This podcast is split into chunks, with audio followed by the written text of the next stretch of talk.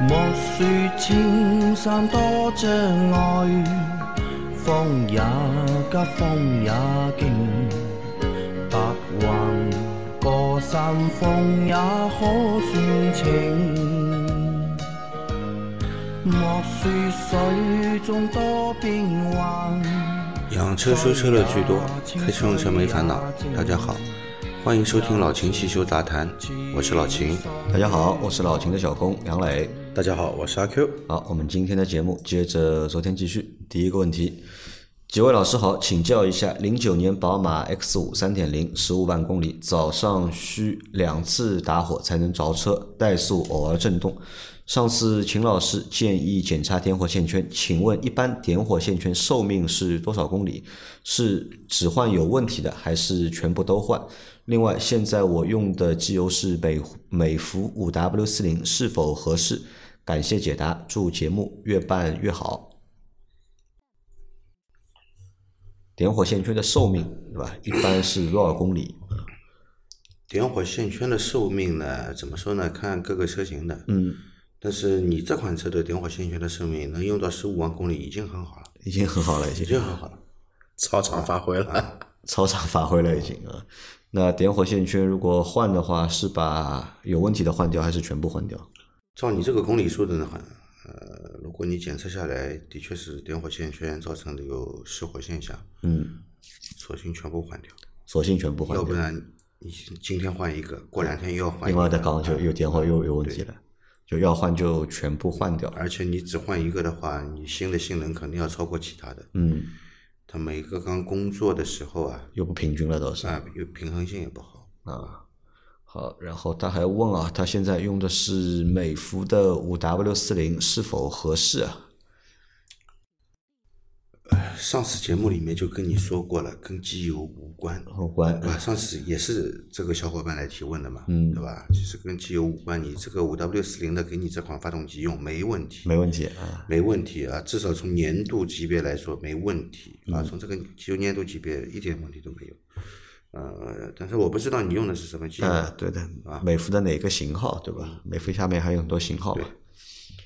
好，再下一条，秦师傅，我是13款宝来 EA-111 发动机，想问换机油抽约干净还是放干净？再有正时链条什么情况下需要换？EA111 呢是这样的啊，这个发动机如果你用抽油的方式抽呢，不建议，抽油时间太长了啊，因为它这个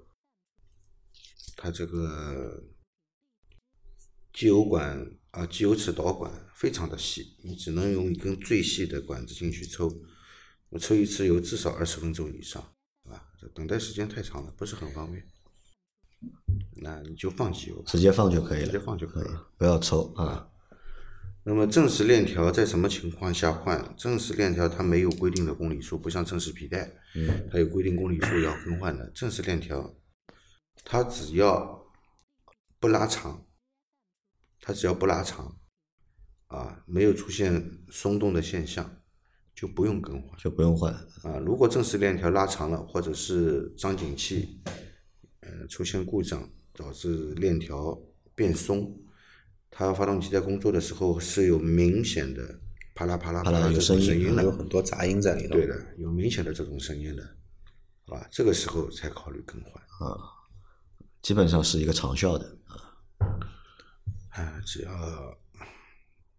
要好好保养，所谓的好好保养就是选择级别高一点的机油，对，正品的。基本上这根链条跟你车子一起进报废厂啊。好的，再下一条，三位老师好，我4月份买的皓影混动，7月份3300公里做了首保后，做了个自驾游3000公里，现在到8300，该做二保了，能不能再多跑去做？我是送的6次保养。首保时加160升级为直筒机油，当时售后说绿桶也已升级为全合成了，问以后还有必要升级直筒吗？谢谢。全合成都是全合成，对吧？它指的是基础油，基础油不一样啊。基础油虽然都叫全合成基础油，它是第几子类的呢？有一个呢可能真的是全合成的，还有一个呢可能是全合成技术的技术用是吧？也有可能。然后呢，基础油即便都是全合成都一样，它的添加剂是不一样的，添加剂的成分是不一样的，那么导致最后这个得到的这个机油的性能完全不符，对吧？所以能够升级尽量升级，对的，这个是我们的一贯的一个建议，对吧？你用这些比较好的机油，至少对你的发动机的保护更好，对你这个发动机的工作情况也好，对你这个发动机的工作使用寿命也好，肯定是有提升的，肯定有提升啊。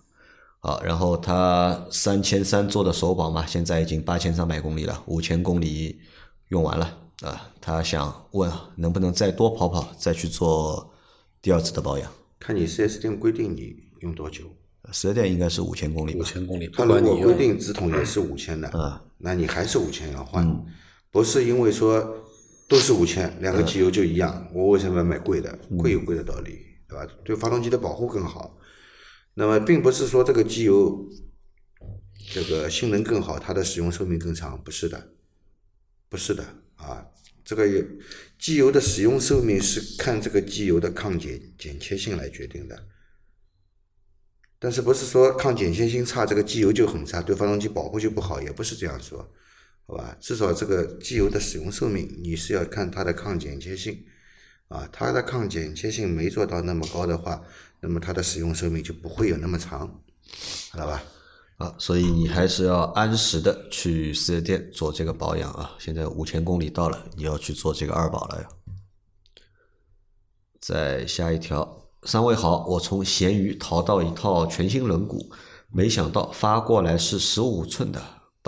本来车用16寸不能用，退掉了，最后想了想，只要孔距一样，其实改小也能用吧。我把 20555R16 的轮胎换成 20565R15 是不是就行了？一般改装都是往大改一寸吧，只是我往小改一寸呗，真是不折腾就学不到东西。这次折腾轮毂让我学习到了轮毂怎么测量尺寸，轮胎厚度影响价格等等。感谢老秦汽油杂谈，让我们能请教、能交流、能折腾，一步一步从小白长成大白。我打通用410，居然他们不知道怎么测量轮毂尺寸。祝节目越来越好啊！他原来买的轮毂是15寸，为什么要测量轮毂尺寸呢？你打400电话给客服，他们只会告诉你轮毂啊。你问他这个，可能410的确是回答不了你这个问题。觉得你这个哪怕去这个人家专门叫汽修的，没有受过这方面的培训啊。对的，因为400呢，他也是普通人嘛，他们回答你问题，他都有一本手册的，他会培训，对吧？这个手册上面有的内容，里面有的他能够回答你，这个以外的内容，哪怕是和你这个知识相关内容，他不懂的。他就是不懂，他就是没法回答你。16寸改15寸，有这种改法吧？有听到过吗？除了越野车，比如说它原厂轮毂是18的，对吧？它为了要去那个叫什么的，提升它的越野性，为什么要越野车轮毂改小呢？因为轮毂小之后的话呢，你可以换胎壁更厚的泥地胎。这样的话呢，你的轮胎的直径就会越大，并不是说你轮毂小了，你的轮胎直径就变小，它是反过来的。除了越野车之外，没有人去把原厂轮毂缩小一寸的。而且还要想一个问题，你如果原厂16的轮毂，你装套15的话，你的刹车是不是会碰到？你卡钳的位置是死的嘛？有可能。你如果说你卡钳跟轮毂的内壁的安全位置不留出来的话，那其实这个就是一个不安全的一个现象。但是我还是没想到为什么要16寸改15寸，你还去看轮胎了，推他们好了啊，反正他说了嘛，折腾嘛，对吧？就是不折腾不长知识嘛，对吧？折腾一下之后长了知识嘛。生命在于折腾啊！但我们节目不建议大家折腾啊，但我们的节目是不建议大家折腾的，是，尽量就是把事情用正常的或者是正确的方式来解决，不建议大家折腾。而且还有一点，如果它要16寸改15的话，轮胎的胎壁的厚度从55变成65， 65什么概念？别克718的轮毂就是轮胎就是65的一个轮胎，你基本上的话你所有的车的驾驶的特性因为这一套轮毂加轮胎完全是换了另外一台车了，所以不是太建议你这么搞。好，再下一条。老师们好，我的18款帝豪开空调后低速前后挪车，偶发踏板变硬制动力下降的问题，之前秦师傅建议检查真空辅助和进气歧管，经过检查后 4S 店说没有问题，但是 4S 店依然给不出解决方案，他们目前的说法是想把这问题说成这一款车的通病，但我找来一辆同年同款的车进行测试，发现虽然也偶有制动力轻微下降的情况，但程度轻微，不影响行车安全，与我车辆严重程度有本质区别，完全不是一个量级。如果他们非要说这没有问题不予处理，除了投诉之外，我该如何与他们理论？请老师傅指点一下，谢谢。目前知道的引发刹车问题的情况是，在后退时空调会断开，前进时会重新连接，重新连接的过程中就偶发刹车故障。这个问题我们在之前讨论过，对吧？为什么在倒车的过程当中空调会停止工作，对吧？然后刹车的这个就是空调停止工作没关系，他之前说的是开空调才有这个情况，对吧？上次他说的开空调才有这个情况，我们已经分析过其中的原因了嘛，就是真空助力不够嘛，真空力下降嘛，真空下降的话，所以让你检查真空上面是不是有真空泄漏的问题，对吧？那么说 4S 店也查不出问题，查不出问题是 4S 店水平问题，它不是车子没有问题，好吧？你不能说这个医生看病看不了这个病，就说这个病是治不了的。或者说他没病，对吧？啊，那他现在问嘛，怎么解决，对吧？投诉，除了投诉之外还有别的方式吗？除了投诉还是投诉，只有投诉，往哪里投诉呢？先打400电话投诉这家 4S 店。你打400电话投诉他的车的质量问题，这个投诉不灵光的。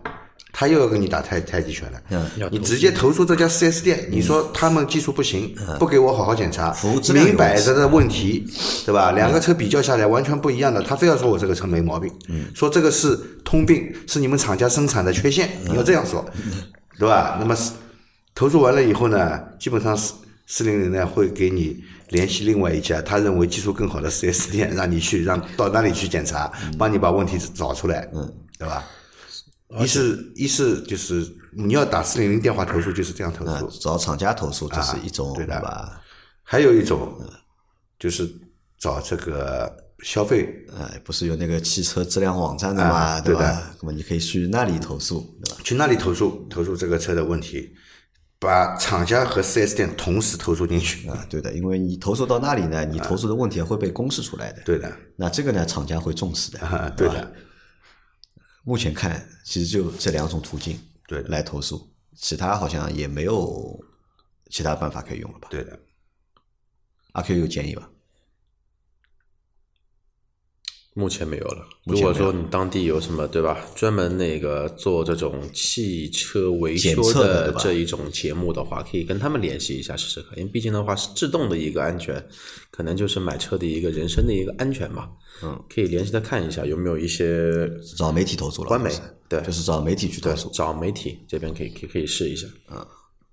好，再下一条。几位老师好，我的宝马 X5 早上着车时刹车踏板踩不动。刹车气压很大，用很大的力踩踏板才能打着车，这是什么问题？谢谢老师解答。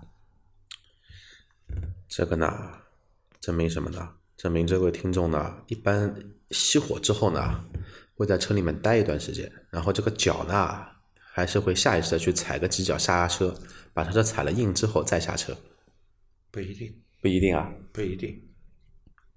不是之前的一台叉五，应该是另外一台叉五。这个是个什么问题？也是真空没有了，嗯，对吧？真空没有了，这个有几个可能啊？它这个反正刹车印踩不动，说明这个真空助力鼓里面的真空没有了。同一个人，说明真空助力鼓里面的真空没有了，对吧？真空没有的话呢，你要么考虑就是真空棒本身漏气，嗯。真空棒本身漏气的概率不高的，倒是那个真空助力棒与发动机连接，它有一根真空管，对吧？这根真空管上面还有一个装置叫做什么呢？单向阀。单向阀，嗯。它只允许真空棒内部的空气啊被抽出，不允许外部的空气反流进去，对吧？它有个单向阀，你检查一下这个单向阀是不是损坏的。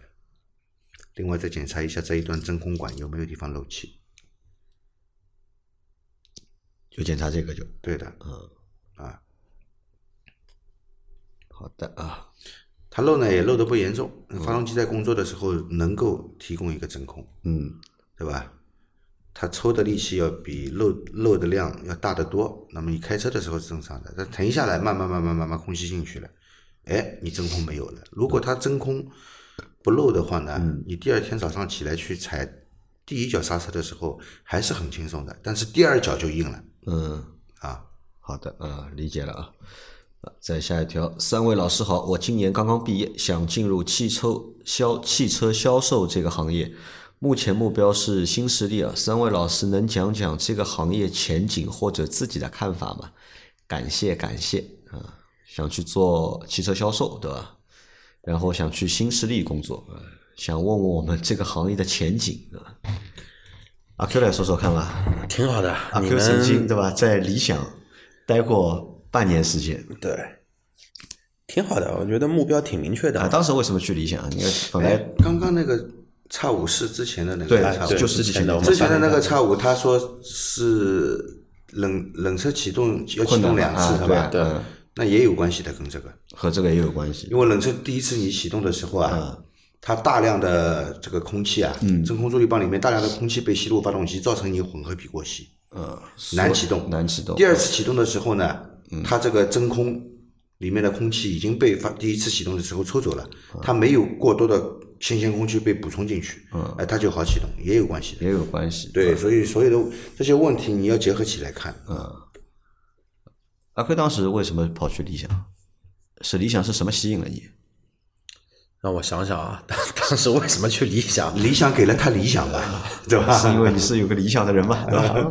理想给了阿 Q 一个理想。当时为什么去理想？当时工资高还是什么原因？工资也就那么回事吧。但相对来说，之前我们也说过嘛，新势力的销售啊，它的工资啊会比底薪会比较高，就基础工资会比较高，普通的就是那些。汽车品牌工资会高一点，像我这种老江湖，你说看看底薪就这么一点，我也不是太在乎这个底薪。那会为什么会去理想？我想想看，我还真忘了。那为什么又离开理想了呢？因为这个车跟虽然它卖得很好，对吧？可能也是我失去了这么一次机会，很好拿股权的一个机会。但至少它现在卖得还不错。你为什么离开理想啊？两方面吧，一方面的话，那个怎么说呢？觉得。这个车那会儿的话呢，试下来跟我的理想中的增程车还是有蛮大的差距在里头的，这个是以产品这一块。二的话呢，觉得当时呢这个斗争比较厉害啊，斗争比较厉害，不管是新势力还是旧势力的，公司内部斗争都厉害。结果呢，就是说明这个什么呢？说明理想没有那么理想。理想还是挺理想的，对吧？人家现在股票也挺高的，对吧？理想不理想？当时因为什么走啊？因为还是内斗比较厉害，斗得比较厉害。然后3个管理层全部都被干没了啊！因为你被连带的就没有，因为那个时候我也算管理层里面的，但是的话呢，那会儿是最后就是都没得到好嘛，然后所以说都被干掉了。那个，但是如果说你是想去新势力的话，我觉得倒挺不错的一个机会。那的话呢，有一个很大的一个特点，新势力的包括现在传统主机厂推出新能源的一些品牌嘛，它都更愿意去招一些年轻人，嗯，去特别是白纸，嗯，为什么呢？因为好塑造，更加容易去塑造品牌的一个形象，就是洗脑比较简单一些。然后对于你人生来说的话呢，相对来说，你去任何一家直营模式的形式里，一定要是直营模式的，千万不要去那一些加盟的小棚，不要去经销商，加盟的一些经销商千万不要去。为什么呢？两个本质的区别，一个是让你规矩做人，做好事情，能拿到合适的薪水，合适的岗位，你会看着自己一步步在提升。如果去最终还是走到经销商这一块去的话呢，更多的什么呢？到最后就是变成一个老江湖，怎么样来钱快你怎么样来，都是长时间走在灰色地带的一个边缘。这种灰色地带的话呢，之后的日子那种才会不好过。正儿八经做生意的话，没什么大问题。所以你觉得去新势力还是一个不错的选择，特别是做汽车销售的话，地薪高啊。你知道现在未来小鹏、理想招一个新势刚刚应届毕业生能给到多少工资吗？8000，应届毕业生给8000，然后加上你自己的业务提成，一个月你熟悉个一两个月，开始赎金的节奏之后的话，每个月拿个2万来块钱应该没什么大问题的，拿个小2万可以，对吧？对，我这个看法倒是和阿 Q 是一样的。因为首先嘛，对吧，新势力都是直营的嘛，直营在管理在培训上面可能会比你去4S店要好很多，你得到的东西会多很多嘛，这是第一个点嘛。第二个点呢，因为新势力目前还在就是成长的这个过程当中嘛，那么当中还是有一定的成长性的，包括店其实也不是很多，而且呢大家又在不停的在努力再去开店，所以对这方面的人才的需求啊，还是岗位的需求，这其实还蛮大的啊。这个对这份工作来说，短期内啊，就长到不敢说，就短期内就是3-5年内，我觉得问题还不大，对吧？还是蛮好的一个就是工作的一个岗位，或者是工作的一个选择的一个方向。对，而且你选的新势力跟传统经销商的模式不一样的话，也就意味着你之后哪怕不在这个行业来从事的话，包括你的一些怎么说呢，一些应变能力，或者说一些谈吐方面的东西，其实有很大的优势在里头，这也是做销售的一些优势在里头啊。等就是新势力，如果新势力倒了干不下去了，对吧，那么换一个地方，对吧，你跑去卖数码产品啊，去苹果啊，对吧，去华为啊，我觉得都 OK 的。新势力要倒，那别的新势力肯定会把他们这边全部挖过去的，工资翻倍，还会有新势力出来。你知道当时我在理想的时候，那个下面的几个小兄弟吧，大概我那会儿入职半年时间嘛，然后整个部门大概也就10几号人，连那个别的同行的品牌都来挖我，都来挖店长，都来挖下面的销售，都在挖。知道你在这家店里面觉得 OK， 颜值还可以，谈吐还 OK， 我比你们公司高20%，你来吧。啊好，那快点去啊，蛮好的啊。啊，在最后一条，请问3位大侠在小区内车辆停在车位上被别的车碰擦后没有下车直接开走了，通过探头监控才找到对方车辆，已报110，但不是交警来处理，而是让派出所来处理。网上查了一些内容，说是小区内部道路不适用道路交通安全法，故不能算肇事逃逸，仅能算一般物损，双方协商赔偿。请问这种事情该怎么处理？赔钱了事，有办法惩罚一下这样道德低下的司机吗？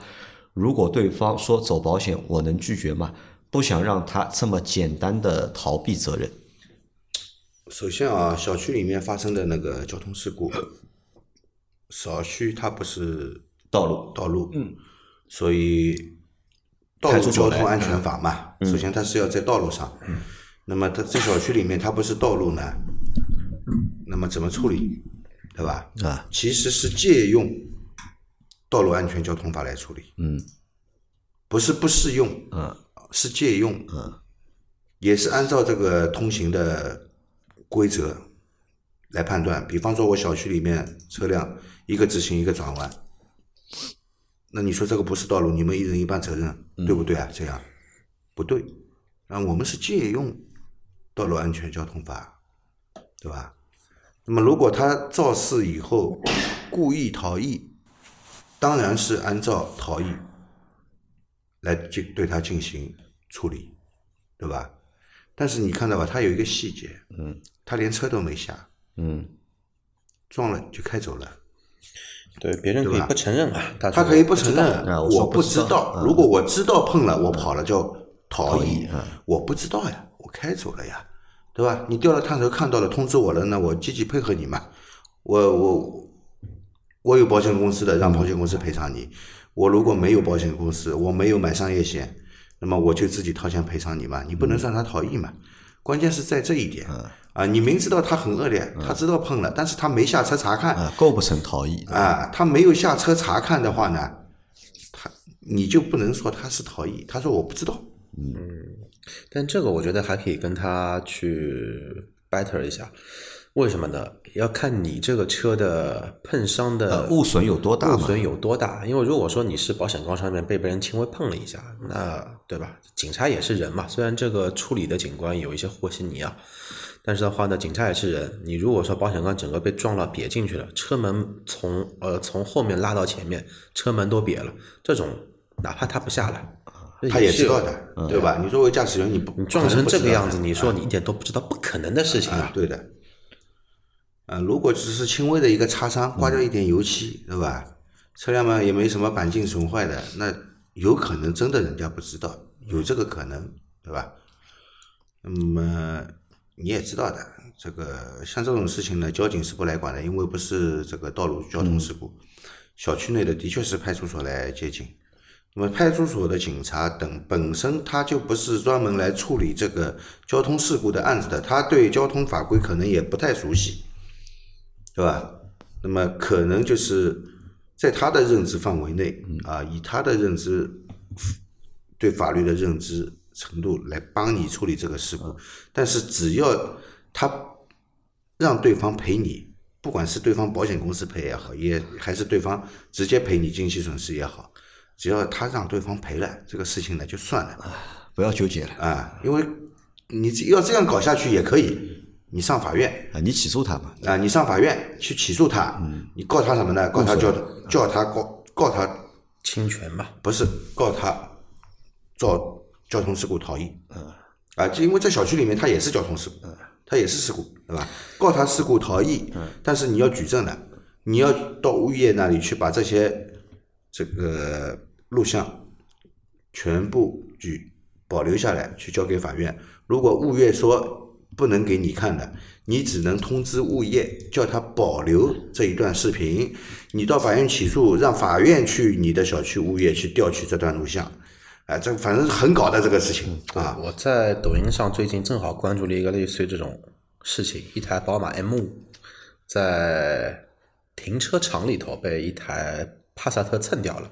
M5 的话不是他自己还装了一套碳纤维的风刀，然后的话呢他也去做备案了，备案都通过没问题了，然后的话呢停在停车场里面，啪的把他车给蹭了，蹭了之后的话呢连夜调探头，警察找到那台车了，当天那个司机就把那个车去修过了，他说我没碰，然后的话呢摄像头跳出来之后，他只能承认说我不知道，因为他有维修的这一个行为，所以的话呢最后的话呢是认为什么呢？认为他有逃逸。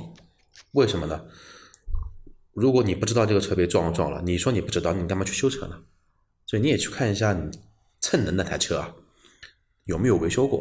如果说蹭你的车有维修过了，他就证明他知道这么一个事情，也可以作为一个举证的一个方向。就比较难点就在于你怎么界定他是逃逸，对吧？对，怎么界定？虽然说你觉得他是逃逸的，但是在法律上面，或者在这个行政的这个过程当中，怎么去要去证明他是逃逸的？因为逃逸呢，它本身是一个违法行为，但是你要确定它是一个违法行为的话，它首先它要有主观故意，对吧？他如果说不知道，我没有主观故意，那么也不成立啊，对吧？也不成立。而且其实这样的事情啊，发生在我们生活当中啊，其实还蛮多的呀，蛮多的，对不啦？就吴春辉那个新车 Model 3拿回来，也在我们园区被蹭掉了。也不知道是怎么会被蹭的，然后再去看探头啊，是被一台其他的车开出去的时候蹭掉了，蹭掉嘛，人家也是的呀，就开过去就蹭到了，就直接开走了，也没有下来看，你也很难鉴定他是逃逸，我只是让他看这个视频，他承认了啊，这个车是我的啊，可能是我碰到了，我不知道，那么该怎么办就怎么办。那你进保险也好，你私了也好，都可以，对吧？所以老秦说的对，对吧？这个事情你就不要再纠结了，对吧？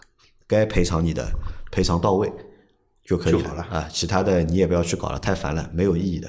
虽然说你可能你是出了一口气了，但是你可能为出这口气啊，你会付出更多的时间和精力，意义不大，好吧？那也这个呢，说到这里呢，也提醒大家，就是平时开车啊，特别是在停车场里面，你停车的时候和出来的时候啊，也小心一点，对吧？对，尽量不要碰到别人的车。那如果碰到别人的车，那么和保安打个招呼，留个字条什么的，那么让后面处理起来也简单一点。否则的话，你想啊，也很傻的呀。我如果我车开出来，我把你的车碰了，然后我也不打招呼，我就直接走了。你找到我的时候，蛮尴尬的啊，大家情绪都不好的，对的。